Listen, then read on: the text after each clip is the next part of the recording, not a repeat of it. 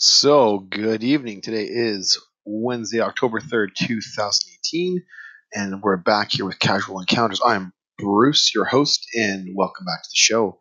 So, this week uh, we have our regular segments. So, we start with a word of the week, then we're going to move to our section of card of the week, then we'll move to uh, a recap of the Guilds of Ravnica pre release, and then finally, I'm going to give you a couple of cards to uh, look for this week if you're looking to pick something up that might be fun, might be cool, might be uh, something kind of budgety, kind of kind of cool for you to put in your decks, uh, something for you to look at. All right, so that's gonna be today's show. Uh, not too long, um, so let's get right into it.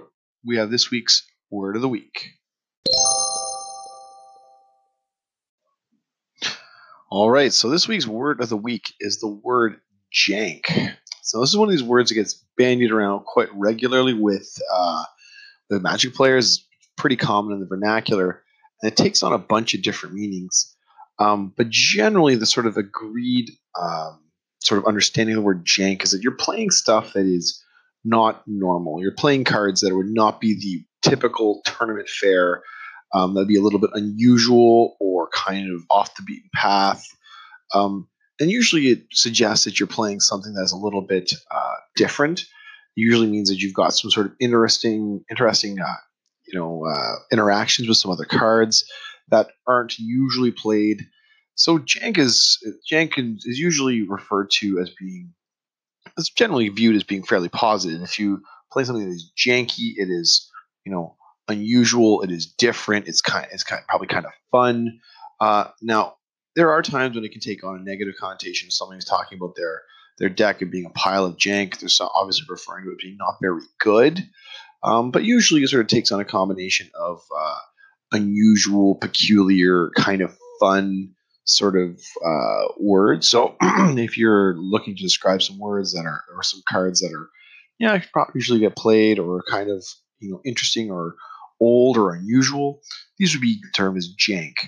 So when you hear people someone talk about their janky deck or their jank uh, their jank deck of whatever or janky cards, that's what you're usually talking about. Something different, and unusual, kind of off the beaten path, um, and can be a lot of fun to play with. So uh, don't underestimate that pile of jank you've got in that box of yours. Sift through it, pull out some fun things, and see if you can't make yourself something new and cool to play with the next time you head out to play. All right. So that's this week's word of the week. That's the word jank. Thanks very much. Moving on to our next section segment, which will be a card of, card of the week. Thanks very much. All right, so this week's card of the week is the card uh, Huatli Radiant Champion. She's the green white Huatli from Rivals of Ixalan, and she tends to be uh, kind of overlooked as being part of a marginal uh, sort of planeswalker if you look at her price trajectory, um, it has basically been a flat line now since she since she was printed, um, which is disappointing because it's actually quite a, a fun card.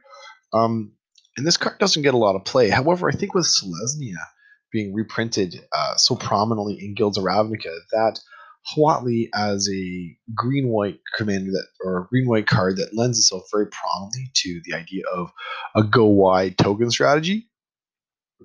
Pardon me, uh, green white token strategy is going to be uh, quite strong going forward, and not just in standard. I think there's there's some playability factor here with Huatli, but I also think just generally uh, there's going to be a resurgence in green white decks in uh, Commander or in any other format really, where uh, having a card like Huatli is quite uh, is quite good. Mostly because so let's let's go through Huatli's abilities. So she's two a green, and a white. So four mana altogether um, for a wa- Planeswalker the Huatli that comes in with three loyalty counters. So three loyalty counters is not a lot. However, if you're playing a deck with lots of count, uh, pardon me, with lots of tokens, then you have got um, a lot of potential here because her plus one puts a loyalty counter on Huatli Radiant Champion for each creature you control. So if you have three, four, five creatures, you're putting a lot of loyalty counters on on Huatli. Um, her minus one is target creature gets plus X plus X until end of turn, where X is the number of creatures you control. So that's a really powerful ability. So you're looking to try and pump one card, one creature, pump it up a ton, and then sneak it through for damage. Or uh, the combination that exists, and it, and the card just rotated out of standard. So in Commander, it would be no trouble at all. But with Cultivator of Blades, Cultivator of Blades gives all your creatures plus X plus X for, uh, and where X is equal to its power. So you tar- use Huatli to target Cultivator of Blades. Cultivator of Blades then attacks and pumps the rest of your team. All your creatures get huge. Uh, this was a, a, deck that was played um, on against the odds by uh, by uh, Saffron, by, by Saffron Olive on an MTG Goldfish. Um, it was a ton of fun because you had a lot of saprolings and um, cat tokens and vampires and sort of that sort of play. Now, unfortunately, it was wasn't very well served in the format where Goblin Chain Whirler came down and wrecked everything. So Huatli kind of got pushed aside. But um, moving into moving into EDH, as much as Huatli is still playable in standard, and I could see it being being a factor in standard going forward. Definitely something that can be played in in EDH or Commander um, in Selesnya decks, and there's going to be a resurgence of those. So Huatli obviously plays very favorably into EDH. Now, Selesnya, you have Selesnya get reprinted in in uh, Guilds of Ravnica, where you're looking to go wide with lots of things anyway, to then land something large um, a siege worm potentially, or even bigger. Um, where now Huatli's ability, where you give her a whole pile of loyalty and then can use that to pump a creature to do a lot of damage, like through a siege worm that has trample, there's some potential there in standard. Um, now, granted, that's a very budgety sort of deck, but it definitely exists. So that's definitely some potential there. Her minus eight, which you can get to very readily. Uh, it's an emblem that says you get an emblem that says whenever you cat sorry a creature enters a battlefield under your control, you may draw a card. This can get particularly silly in the tokens deck where you have lots of creatures coming into play and you're going to outdraw lots of other decks. You're literally going to outdraw almost any other deck on the table because your deck is making for every single card you play, it's going to be playing multiple bodies. So you can draw lots of cards, and, and if you're playing lots of cards, uh, can draw lots of cards, and then with the convoke can cast even further, even more of them on the table to really push yourself um, to the point where you're in the driver's seat here. Um, Huatli, you know, could be really something to look forward to. So this card is, you know, my pick of the week this week because it's got, uh, or my card of the week because it's got some some legs in standard potentially going forward, but it's also got some really strong appeal in EDH. And there's not a lot of people I think that are seeing it in, my play groups, and I've, I've got two that I play I don't really see her coming out and being landed very regularly. So um, she's only right now at about six dollars. So you know, reasonably affordable to pick her up. I imagine she's her price is probably going to drop if she doesn't find play. She's just going to continue to slowly tick down a little bit. Uh, I can see her probably being under five dollars within a year if she's not going to be played that regularly. However, um, you know, for us, those of us who like to play EDH or Commander, I think this is a pretty reasonable card. Doesn't break the bank, has a really powerful effect.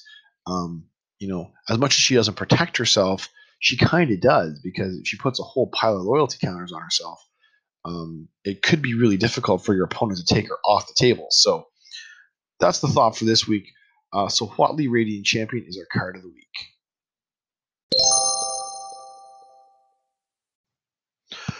All right, so we're going to be uh, re- reviewing quickly our Guilds of Ravnica pre-release experience. So I usually play uh, at a pre-release, and when I do play, I usually play Two-Headed Giant. Um, in part because I find, uh, since I don't play very frequently, it's kind of fun to go and sit with somebody, sit, and sit with a friend, and spend the evening talking magic, talking to your friend, and having a good time. Um, pre-release is a good place to do that because it's pretty relaxed, pretty fun. Um, you know, generally the experience is, is pretty positive, and so I, I really enjoy it. It's fun. Uh, one of my favorite ways of playing Magic. Um, now I have a couple of partners that I usually will work with. One of them is my brother, um, but he's tough to get a hold of because he's a doctor, so he's obviously very busy. And so I have a friend of mine by the name of Dave who is more or less uh, like me. He's a father. He's got a career. He's busy. He doesn't have a ton of time to play. So uh, when you get a chance to play, it makes for a good good opportunity. Uh, on top of it, it's always nice to have a second set of eyes, a second fresh look at stuff. So we uh, we often complement each other pretty well. Where I look at the game in one way, he looks at it slightly differently, and we, you know, between the two of us, can usually puzzle out a pretty good uh, pair of decks and some interesting lines of play that mean we're usually pretty successful. So, um, Dave was my partner this time around, and we ended up going to the local game store in Ottawa and had a, had a pretty good time. Now, we had to select our guilds ahead of time, so he ended up picking Golgari. I picked Selesnya, so we are you know, green white and black green, respectively, which meant we had some overlapping green, which was a bit tricky to negotiate, but really wasn't too hard. We sort of found that the green that Selesnya wanted was different than the green that Golgari wanted, so made for a pretty good arrangement. Now, Dave took his deck and ended up um, more or less taking on a third color to become sort of a Sultai deck, because the fixing in the set is really quite strong with all the guild gates. So Dave ended up in Sultai, which is blue, black, and green, and uh, you know had himself a pretty interesting deck. So he ended up with uh, a couple of really interesting cards, particularly in Dimir that he was really interested in, particularly Dimir Spybug, which is a uh, black and a blue for a 1 1 flying menace creature. And then whenever you surveil, you put a plus 1 plus 1 counter on Dimir Spybug. So if you can surveil even a couple of times, this thing becomes a pretty difficult creature to deal with. So that was a thing. He had a City Watch Sphinx, which is a flying 5 4 for 5 and a blue. And when it dies, you get to surveil 2. Again, very, very useful, very strong card. Uh, he had a Thief of Sanity, which has way too much text on it. But essentially, it you know if it deals combat damage to your opponent, it you dig through the first top three cards of their of their library and exile one, and you may cast that one. Um, so it's pretty strong stuff. So on the whole, he's an interesting blue. Um, now, uh, the reason I'm saying it was a full-on blue wasn't wasn't like he was splashing blue for a few of these cards, um, because the ones I had all previously given you guys, those are all have single blue pips. However, he ended up having a couple of Watchers in the Mist, which are three and two blue for a three-four flying creature with um, Surveil two when it enters the battlefield. Now, if you remember Dominaria, um, three four flyer, a Scry two was Cloud Reader Sphinx. It was a really good card really good card. And so Dave looked at this. This is basically analogous to it. it. Is essentially the same card, just with a surveil trigger on it instead of a scry. And so he looked at this and said, "All right, I'm going to play this too." The problem is double blue when you're playing a three color deck is really tough. So his deck was a little bit more heavily skewed, um, but he was still in the old, the good old Golgari like um, mindset where he wants to trade off some creatures, feed some undergrowth, and try and get some payoffs that way. So he was kind of an interesting deck. It was looked like a lot of fun. We had a lot of strong removal in his deck too, which meant that um, Dave, you know, could handle a lot of stuff. On my end, my Selesnya deck was essentially a green-white deck, and I splashed very lightly for Command the Storm, which is um, a card that is, you know, not typical for me but it was it proved to be quite decent for me. So Command Storm says, let's see. Oh, that's not it.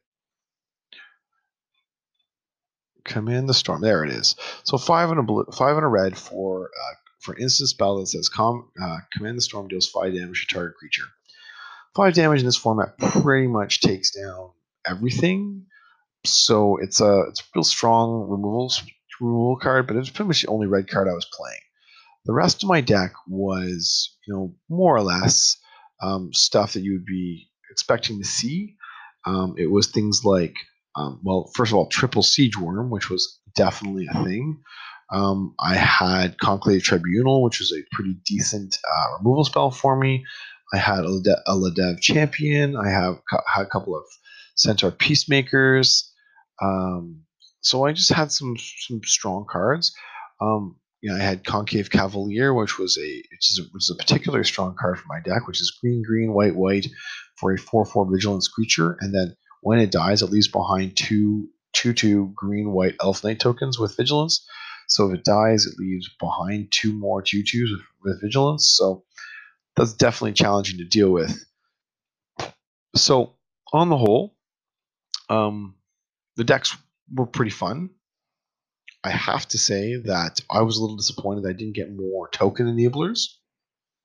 in my in my pool. I found it a little bit tough to to get to the point where I could convoke out a lot of a lot of stuff in no small measure because pardon me in no small measure because I just didn't have as many uh, two drops as I was you know kind of hoping for. I had lots of uh, expensive stuff um, in terms of siege worms and things, but I didn't really have any inexpensive creatures that were you know impactful enough. So if you're not having impactful creatures, you want lots of creatures. So I didn't really get them, so I ended up having a bit of a tough time. Um, one spell that I did make good use of, um, I found was, was quite a strong card, was Bounty of Might, which I thought was kind of a clunky spell, and I didn't think it was going to be very good. Um, however, when you can, you know, attack with your creatures and then uh, on your and then you know follow it up with a having six man open for this thing, you can do a lot of damage. You can it's pretty much reads wipe the board. So um, I'm able to use it in two of the four games I played, and when I did, it just clobbered my opponents. They were just couldn't really cope with it. So it was really quite interesting. Um, I'm not sure how good it is really. I know the guys on limited resources were quite strong about high on this card, gave it an A or an A minus. So I mean, obviously it's a good card. I'm not sure how much I dig it, but it's pretty interesting. So how did our matches go? It went pretty well. Uh, we ended up two and two for the night. But uh, so in the first first game, we sat down um, with a, a, couple, a boyfriend and girlfriend couple.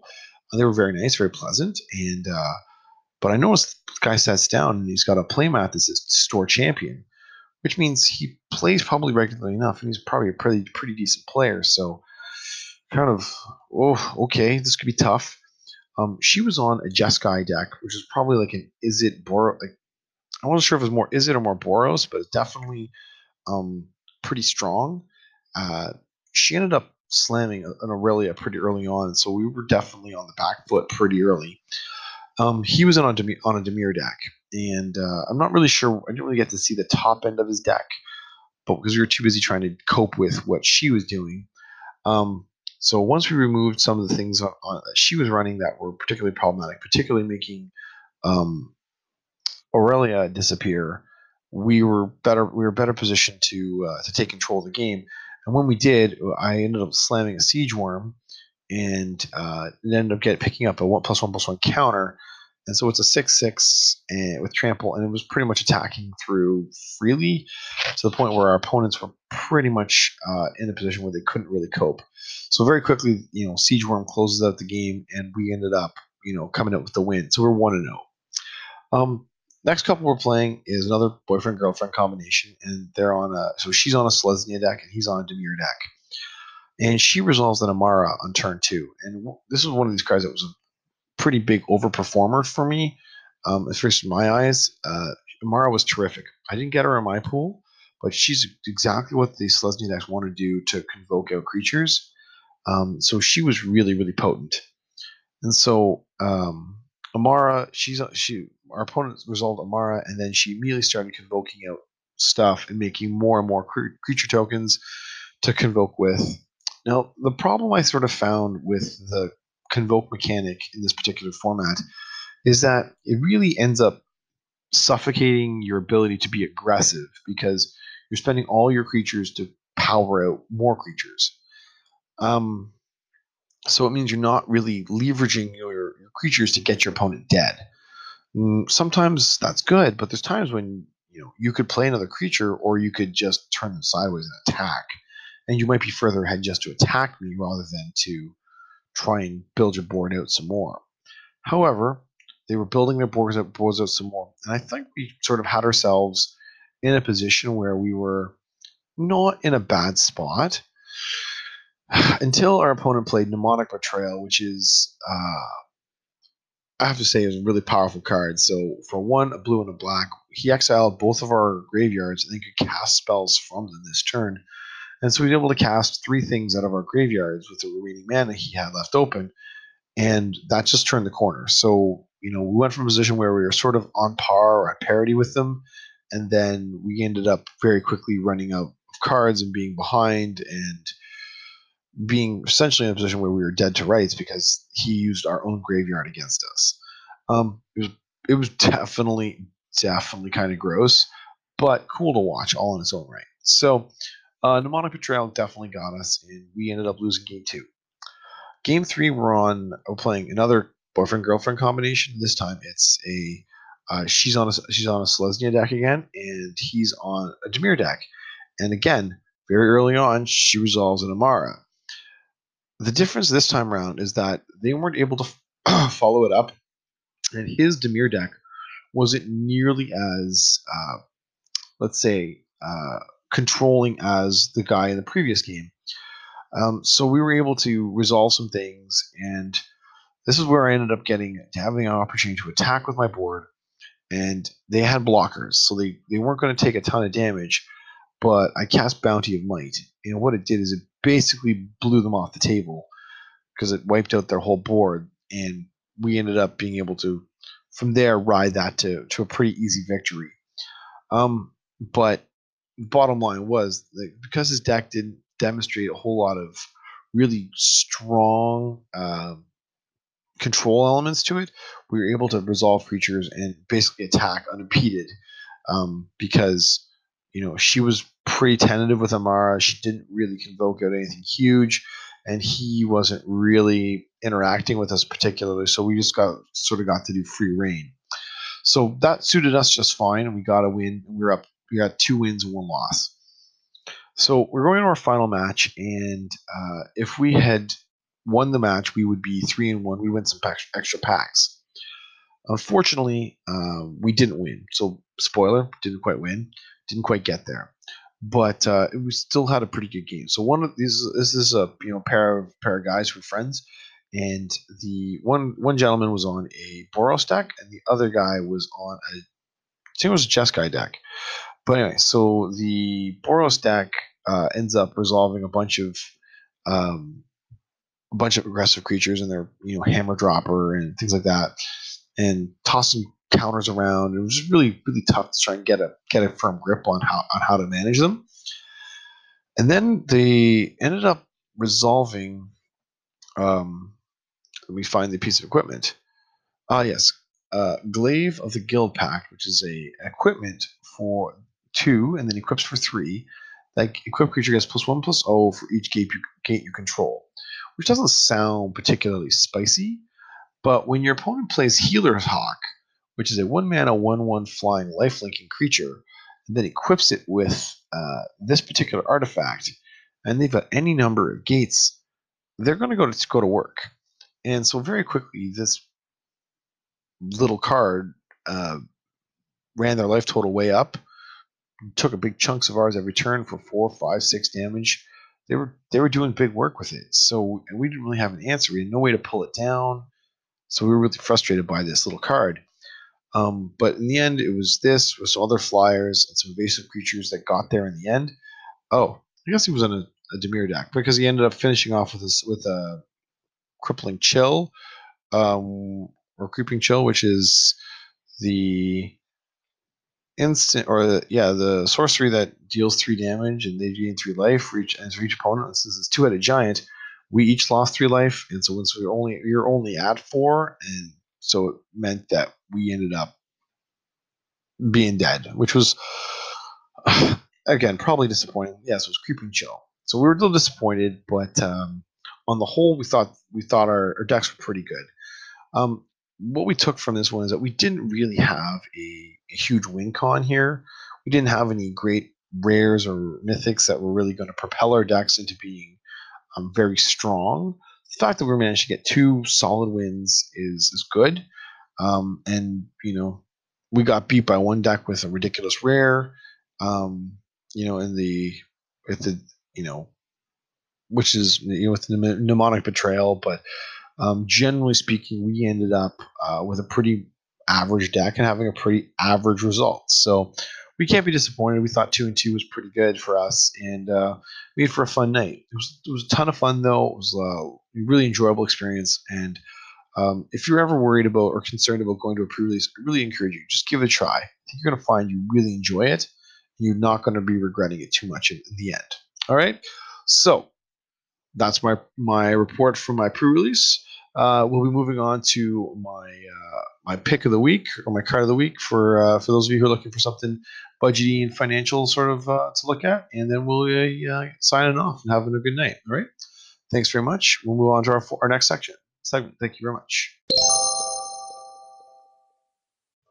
All right, so we're back. Our final segment of this week's show is going to be a something for you guys to look for to pick up when you guys are out. Uh, if you're looking to find something that is uh, kind of fun or interesting for your decks.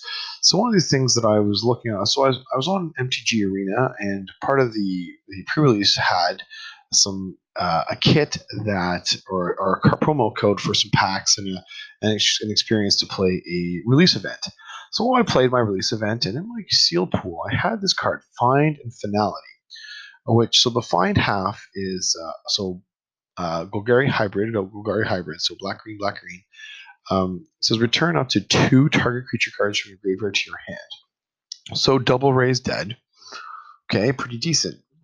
The finality angle of it is four black green for a card that says you may put two plus one plus one counters on a creature you control. Then all creatures get minus four, minus four until end of turn. So this kind of reminds me of like Languish, um, but with a way to salvage your creature and not make sure that everything you die. So, um, you know, in limited, you definitely wipe out a whole bunch. I think uh, in EDH, it could be uh, a playable card where you can definitely leverage it to some pretty good advantage and wipe out a lot of utility things, uh, shrink some some big stuff um, and just and just generally do a lot of damage to really deal with things. So, um, you know, I ended up ordering a pair of them. Uh, they only cost seventy five cents right now. So, if you are looking for something kind of a budget option for a black green deck, I know black green decks are rife with piles of removal, but you know you get lots of it, and some of it is you know very expensive to buy because it's playing damnation and it's pricey or things like Crux of Fate, where sometimes that the clause where you're killing are you killing dragons? Are you killing non-dragons? What are you doing? Um, can get you sort of stuck. Um, so this is kind of an interesting card. So um, the double raise dead option seems pretty strong in a format where you've been, or in a game where you've been playing for a long time. And you got to buy something back because otherwise you've lost your win con, or you've or something good that you're really looking for has gone gone to the yard. Um, the finality angle could be really useful wipe. So um, I really like this card, and at 75 cents, you can't really go wrong. It's pretty pretty affordable.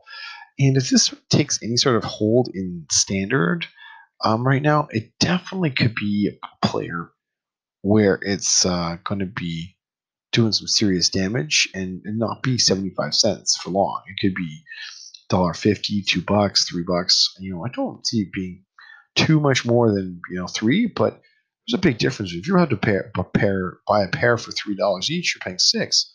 If you buy them at seventy five cents, you're paying dollar fifty. So if you're on a budget, you're someone like me, then this might be something that you want to pick up because I think the, applic- the applicability, the flexibility could be pretty useful. So that's what I'm looking at this week. Grabbed a pair. Um, I was also looking at some stuff that's rotated out um, and picked up a few things here and there. Um, notably, another God Pharaoh's gift because I think God Pharaoh's gift actually is really strong. Anybody who you know doesn't want to pick one up is perhaps missing the boat.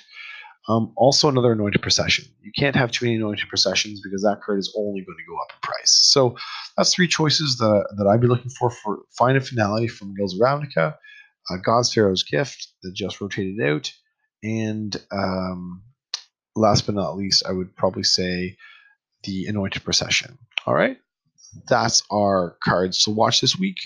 And we're moving on to our outro and where to get a hold of me.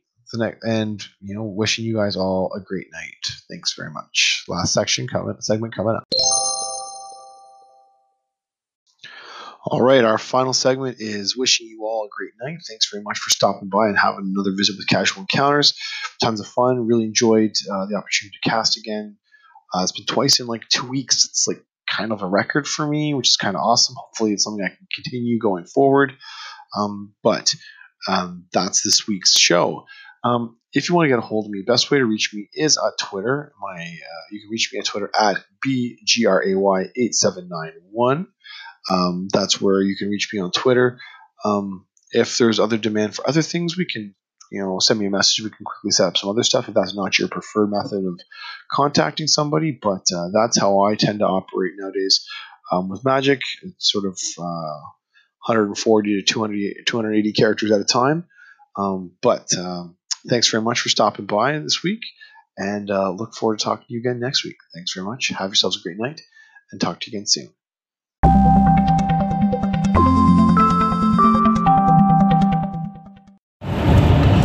All right, good evening. Thank you very much for joining me again here at, at uh, Casual Encounters. I'm your host, Bruce, and uh, we're this is my little corner where I can talk about just about anything I want to talk about, uh, and that's uh, my favorite topic is Magic the Gathering. So I'm on my way home tonight, and this is sort of recording on the road. Uh, on my way home from playing Commander with some of my friends. Uh, i play with two different play groups, and uh, the one that meets on on Friday nights is a little bit more on let's say, um, let's say, powerful end of things. Uh, whereas the, my my my friends that I grew up with playing are far more of a casual, dirtle, not do a whole lot sort of crowd. So there were five of us tonight, and uh, we played two games, which is uh, which is pretty good we're done in good time, so I'm on my way home now, and it's not too too late. So all in all, I'd say that's very positive. So in the first game today, uh, so the five in the five of us, I ended up deciding to play Alesha. So Mardu colored, so black, red, and white, and uh, I sort of the opinion that's one of my stronger decks. I'm not going to say it's a world beater, but it seems to have enough game against a lot of different decks that I that I'm like, all right, I'll try this out and see what uh, the table is going to uh, bring out tonight. So immediately to my left was Chris, uh. Christophe was on the Ur Dragon deck, so Dragon Precon. That's obviously had some upgrades based on what we saw. Then Denis was there, and Denis was on um, Estrid, so the Bant colored enchantment precon. Then we had Kevin, who was also on the Dragon Precon, although his has undergone a lot of upgrades. And then there was Neil, who's playing Grimlock, so dinos and transforming things and just really big stompy stuff. Uh, so I'm on Alesha, and my initial outlook was uh, this is a bad matchup for me because all these guys play things that are way bigger than me.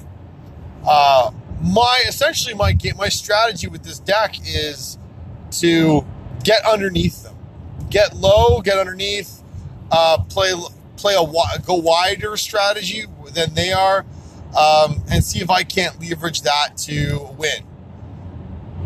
Um, as the game went on, though, obviously my strategy was very potent against them. What ended up happening is that most of these decks would only resolve one, maybe two threats at a time um, which made them fairly easy to, to answer. And if I didn't answer them, there were enough other people on the table who just were not prepared to let people resolve giant dragons or scary dinosaurs or, you know, whatever. Now, that's not to say that I didn't take a pounding. There was definitely some pounding to be taken. Um, but I seemed to avoid the worst of it, uh, which was kind of nice. Uh, Alesha did a lot of work. Um, so if anyone's not familiar with Alesha, so she's two in a red for a 3-2 first strike creature. And the activated ability is for um, three mana. You can get a bring a creature from your graveyard with power two or less back, uh, have it tapped and attacking whenever Alesha attacks. So this enables all sorts of shenanigans, particularly things where you're getting you're spending far you're, you'd be getting far more than two or three mana's worth of creature for two mana. Uh, sorry for your for your activation. Too many times people play two powered things and it's two maybe three mana to play it. but there are creatures out there that have got lots of value for one way, one way or another. Whether it's um, things like uh, Angel of Invention, which is a personal favorite of mine, because you get you're not getting a a, a two power creature. You're getting a two power creature that makes two more creatures too, and they're both at two two both two twos as well. Um, Ponyback Brigade's another one that I really like a lot. That you're getting five power and five toughness for your for the activation off of Alesha. So uh, it's one of those things where I mean I found it really, really, really good to uh, to have these sort of targets, uh, and I have a lot of them. So as long, so long as I can get Alesha to attack reasonably freely, I am able to um, cause my opponents a world of grief and recycle things from my graveyard all the time. And that's exactly what happened. And when they're playing only one, maybe two threats, it's pretty easy for me to remove them and uh, clear the way for me to get an attack through, activate, uh, get my thing back, get the value off of it, and then move on. And as we went, so I was able to beat down on. So Kevin got removed earlier in the game, and in the same turn, I, I managed to eliminate both Neil and Christophe, leaving me with just Denis to face. And Denis ended up having his deck essentially go to sleep, which you know is one of those things that happens. You run into a whole string of land, and you don't really have a way to play your way out of it, and so you just get punished. So you know, I was able to put enough onto the battlefield where I was able to punish him, and in the end, I was able to to get a win, which, you know, believe it or not, for that deck, happens with, with you know regularity. It's quite it's quite impressive um, to see how the deck goes and to see just how it works. So, uh, so yeah, the first game went to me. The second game was a little bit tougher. So I elected to pull my Rashmi Eternities Crafters deck, which is actually also a very another powerful deck of mine. Um, and again, it's not going to be it's not going to scare anybody. Uh, and in a multiplayer game, I'm really hoping my opponents misevaluate the threat assessment of my deck and allow me to to really go to work and set up shop and then take over the game. And today was actually quite interesting so early on in the game, I was uh, drawing into some stuff, and I managed to play a Manglehorn. Well, one of my opponents, so Denis in this particular game, was on the Breya deck, so essentially all artifacts. And uh, having a Manglehorn really slowed him down so that his things came into play tapped. Then you add in the fact that Neil ended up playing a Meekstone. Meekstone shut down the rest of the table. So it really was a problem. But the fact that I had Rashmi on board, I had Manglehorn on board, and I wasn't really being attacked because everybody was tapped down, was really to my benefit. And um, I had set up a pretty nasty little loop where, so I ended up getting um, Fleeting Memories, which is a really innocuous looking enchantment. So for two in a blue, you investigate. And then it says, whenever you invest, whenever you sacri- sacrifice a clue, one of your opponents mills three cards. And okay, so that's that's a, that's something. That's good. Um, then I had a Tamiyo's journal. Tamiyo's journal says uh, on the on your upkeep, investigate. So you make another, make a clue. So right there, I have a built-in value, built-in mill engine that I can put into put to work. It's not cheap, but I can do it. Um, and then I also ended up resolving an Erdwal Illuminator. So this is a two mana, one three flyer that says whenever you um, investigate for the first time each turn, investigate again. So Tamiyo's journal investigates on your upkeep. Erdwal Illuminator uh, investigates right along with it, and so now you're getting uh, now you're getting a, a double a double activation of your, of clues and you can very quickly pile up enough clue tokens to really make things uncomfortable for your opponent. So what I was able to set up shop to do was that now I'm, I'm getting enough clue tokens fast enough that I can then sacrifice them, mill a, a fairly high high percentage of your deck off the top of your deck, and really deny you what what is on the top of your deck. Considering our, one of my opponents, uh, had a Lantern of Insight in play that allowed me to see exactly what people were playing on top of their deck. And it was kind of a, new, a neat little combination where I knew who had, who was threatening, or at least threatening vis-a-vis what was on their the top of their deck, and um, from there can decide what am I going to mill. Uh, and you pick up three token, three three things. You can go tutor up another piece.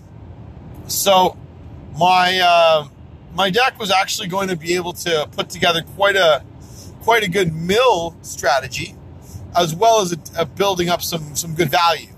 So yeah, no, it was uh, it was really quite interesting. Now I didn't win. I didn't end up winning that game.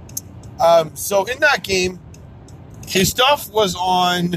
Uh, oh, what was he on? It was. Oh my goodness, I forgot what it was. Oh, the mimeoplasm. Yeah, he was on the mimeoplasm. Uh, Denis was on uh, Breya. Kevin was on Meren, which just made me groan because you know what Meren does one thing, one thing only. That's play a graveyard reanimation strategy. And then um, Neil was ha- had Arcades, the, the, strategist, so you know he's playing um, mono walls and uh, looking to win through through value gate based on based on walls.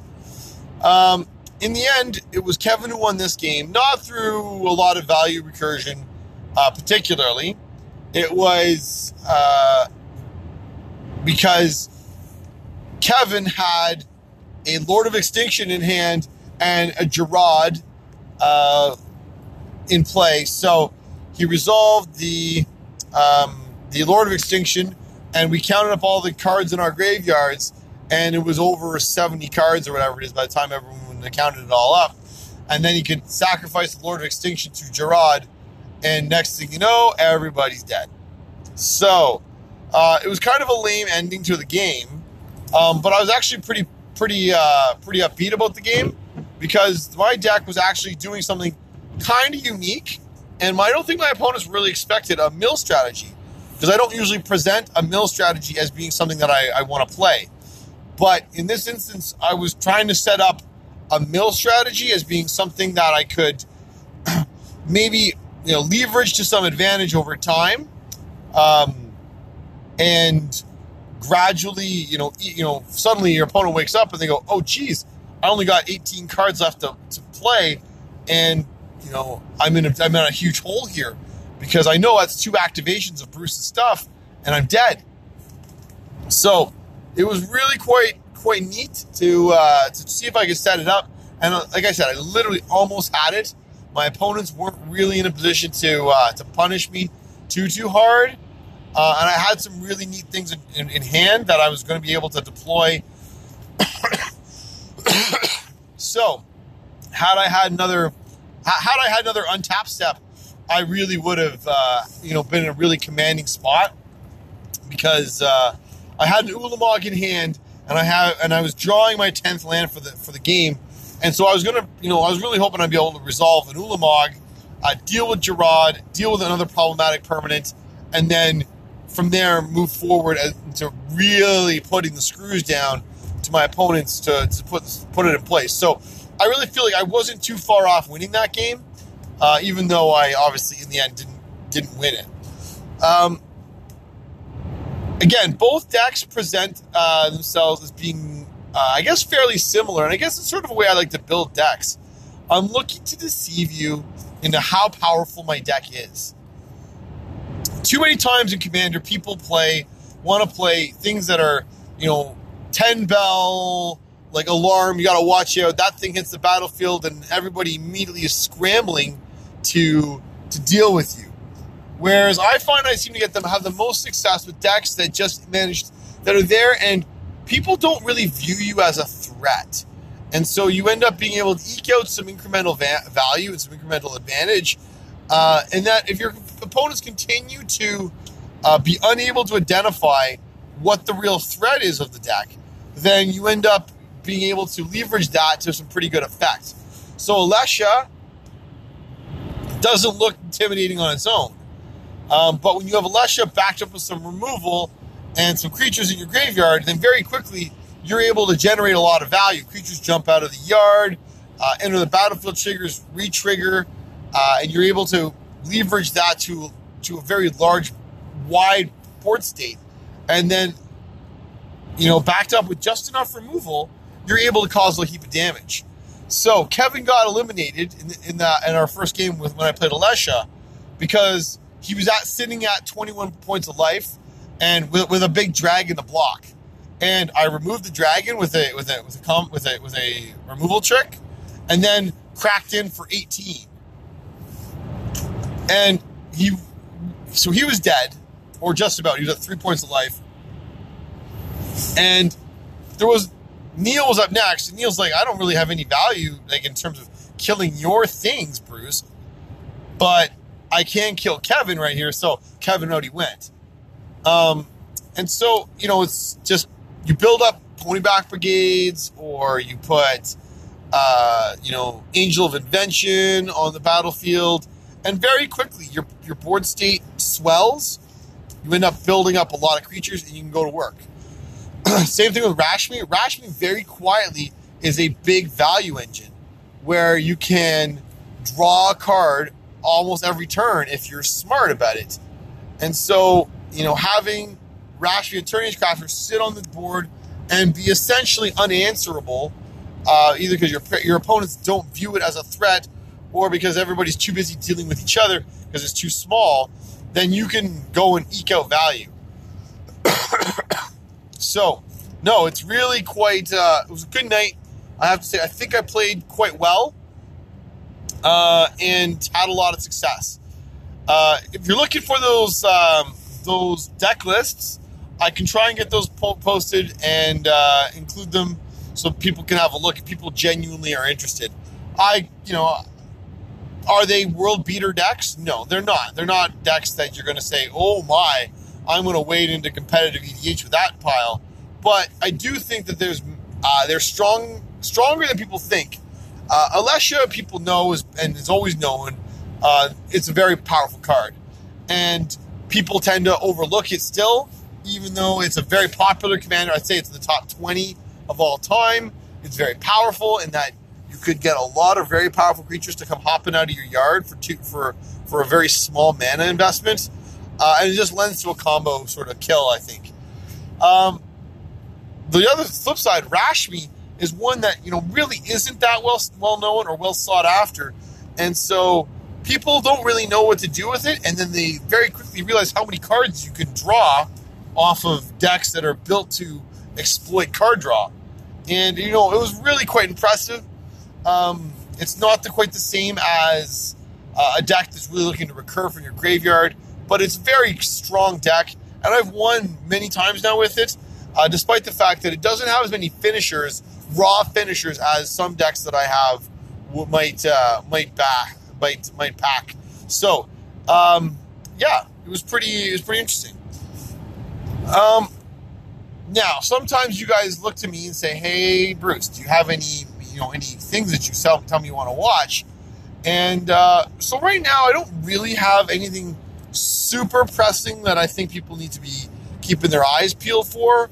Um, but I do think, and this is kind of like old hat, if you have a chance to pick up any of the gods, whether it's gods from uh, the Theros block or gods from Amonkhet block, you really should be doing yourself a favor and scooping up a couple because I really think that these are the sort of cards that in Commander uh, they may be reprinted this year or or early next, but they haven't seen a reprint in you know pretty close to five years now. And so the cost of these things have started to creep up and they're harder and harder to find.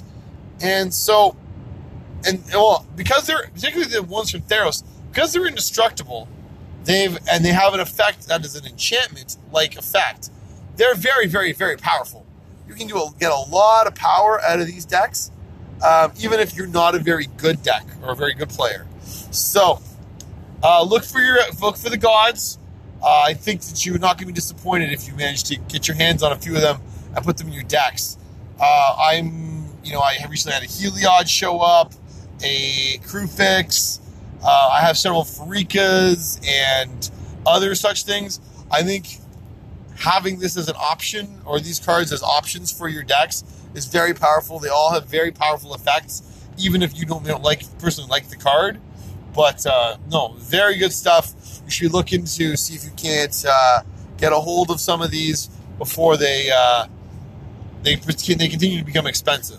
Because the cycle seems to be card gets printed, cost is reasonable. Over time, it starts to rise, and then there comes a point, and I don't know what at what point that is, but there comes a point where mythics that aren't much good in standard or modern start slowly disappearing from the market over time, so they can go into commander decks, and suddenly the cost. See, people wake up and realize, oh my goodness, this card that I'm looking for is gone because I was looking for a Heliod or I was looking for a uh, Erebos, and now I can't get it because you know the price has gone up significantly, or you know what have you. So that's what's up with me. Got a little financial tip there, Elder Gods or Gods in general, and then uh, a little uh, synopsis of how play was tonight. All in the whole, lots of fun. Uh, looking forward to uh, to the Christmas holidays so soon, and uh, you know taking a bit of a wee break from Magic. But anyway, thanks very much, guys. Take care tonight. I'll talk to you guys again soon, and have fun wherever you play Magic next. Thanks very much.